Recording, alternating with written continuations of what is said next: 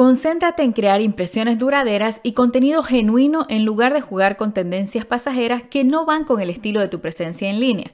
La voz de tu marca debe ser coherente, real y reflejar los valores de tu empresa. Esto no significa que no aceptes cosas nuevas, solo ten en cuenta la diferencia entre conocer bien a tu público y trabajar con lo que refleja tus valores y esforzarse demasiado para encajar en tendencias que a veces no van con tu marca.